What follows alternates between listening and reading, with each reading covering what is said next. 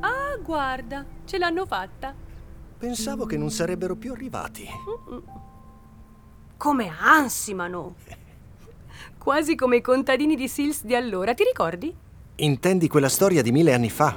Sì, sbuffavano, ma più per la rabbia. Per via del cavaliere Cuno, un tipo piuttosto strano, con alle spalle un paio di crociate. Ma che ne sai?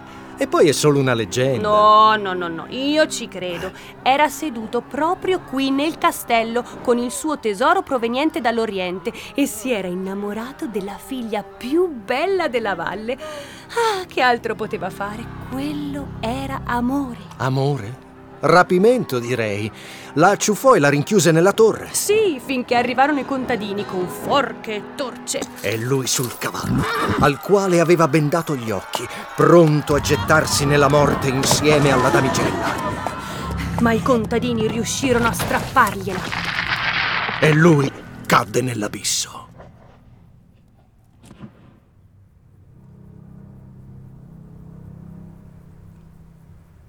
A me dispiace per il cavallo. Oh, senti, stiamo divagando. Controlla il copione.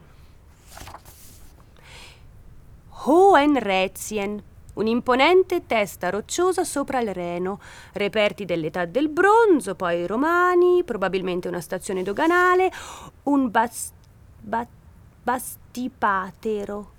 Che cos'è? Battistero, fava. Una fonte battesimale. È lì che venivano battezzati gli adulti e questo accadeva 1500 anni fa. Così presto? Sì, fu allora che la nuova fede prese piede a nord delle Alpi. Prendere piede.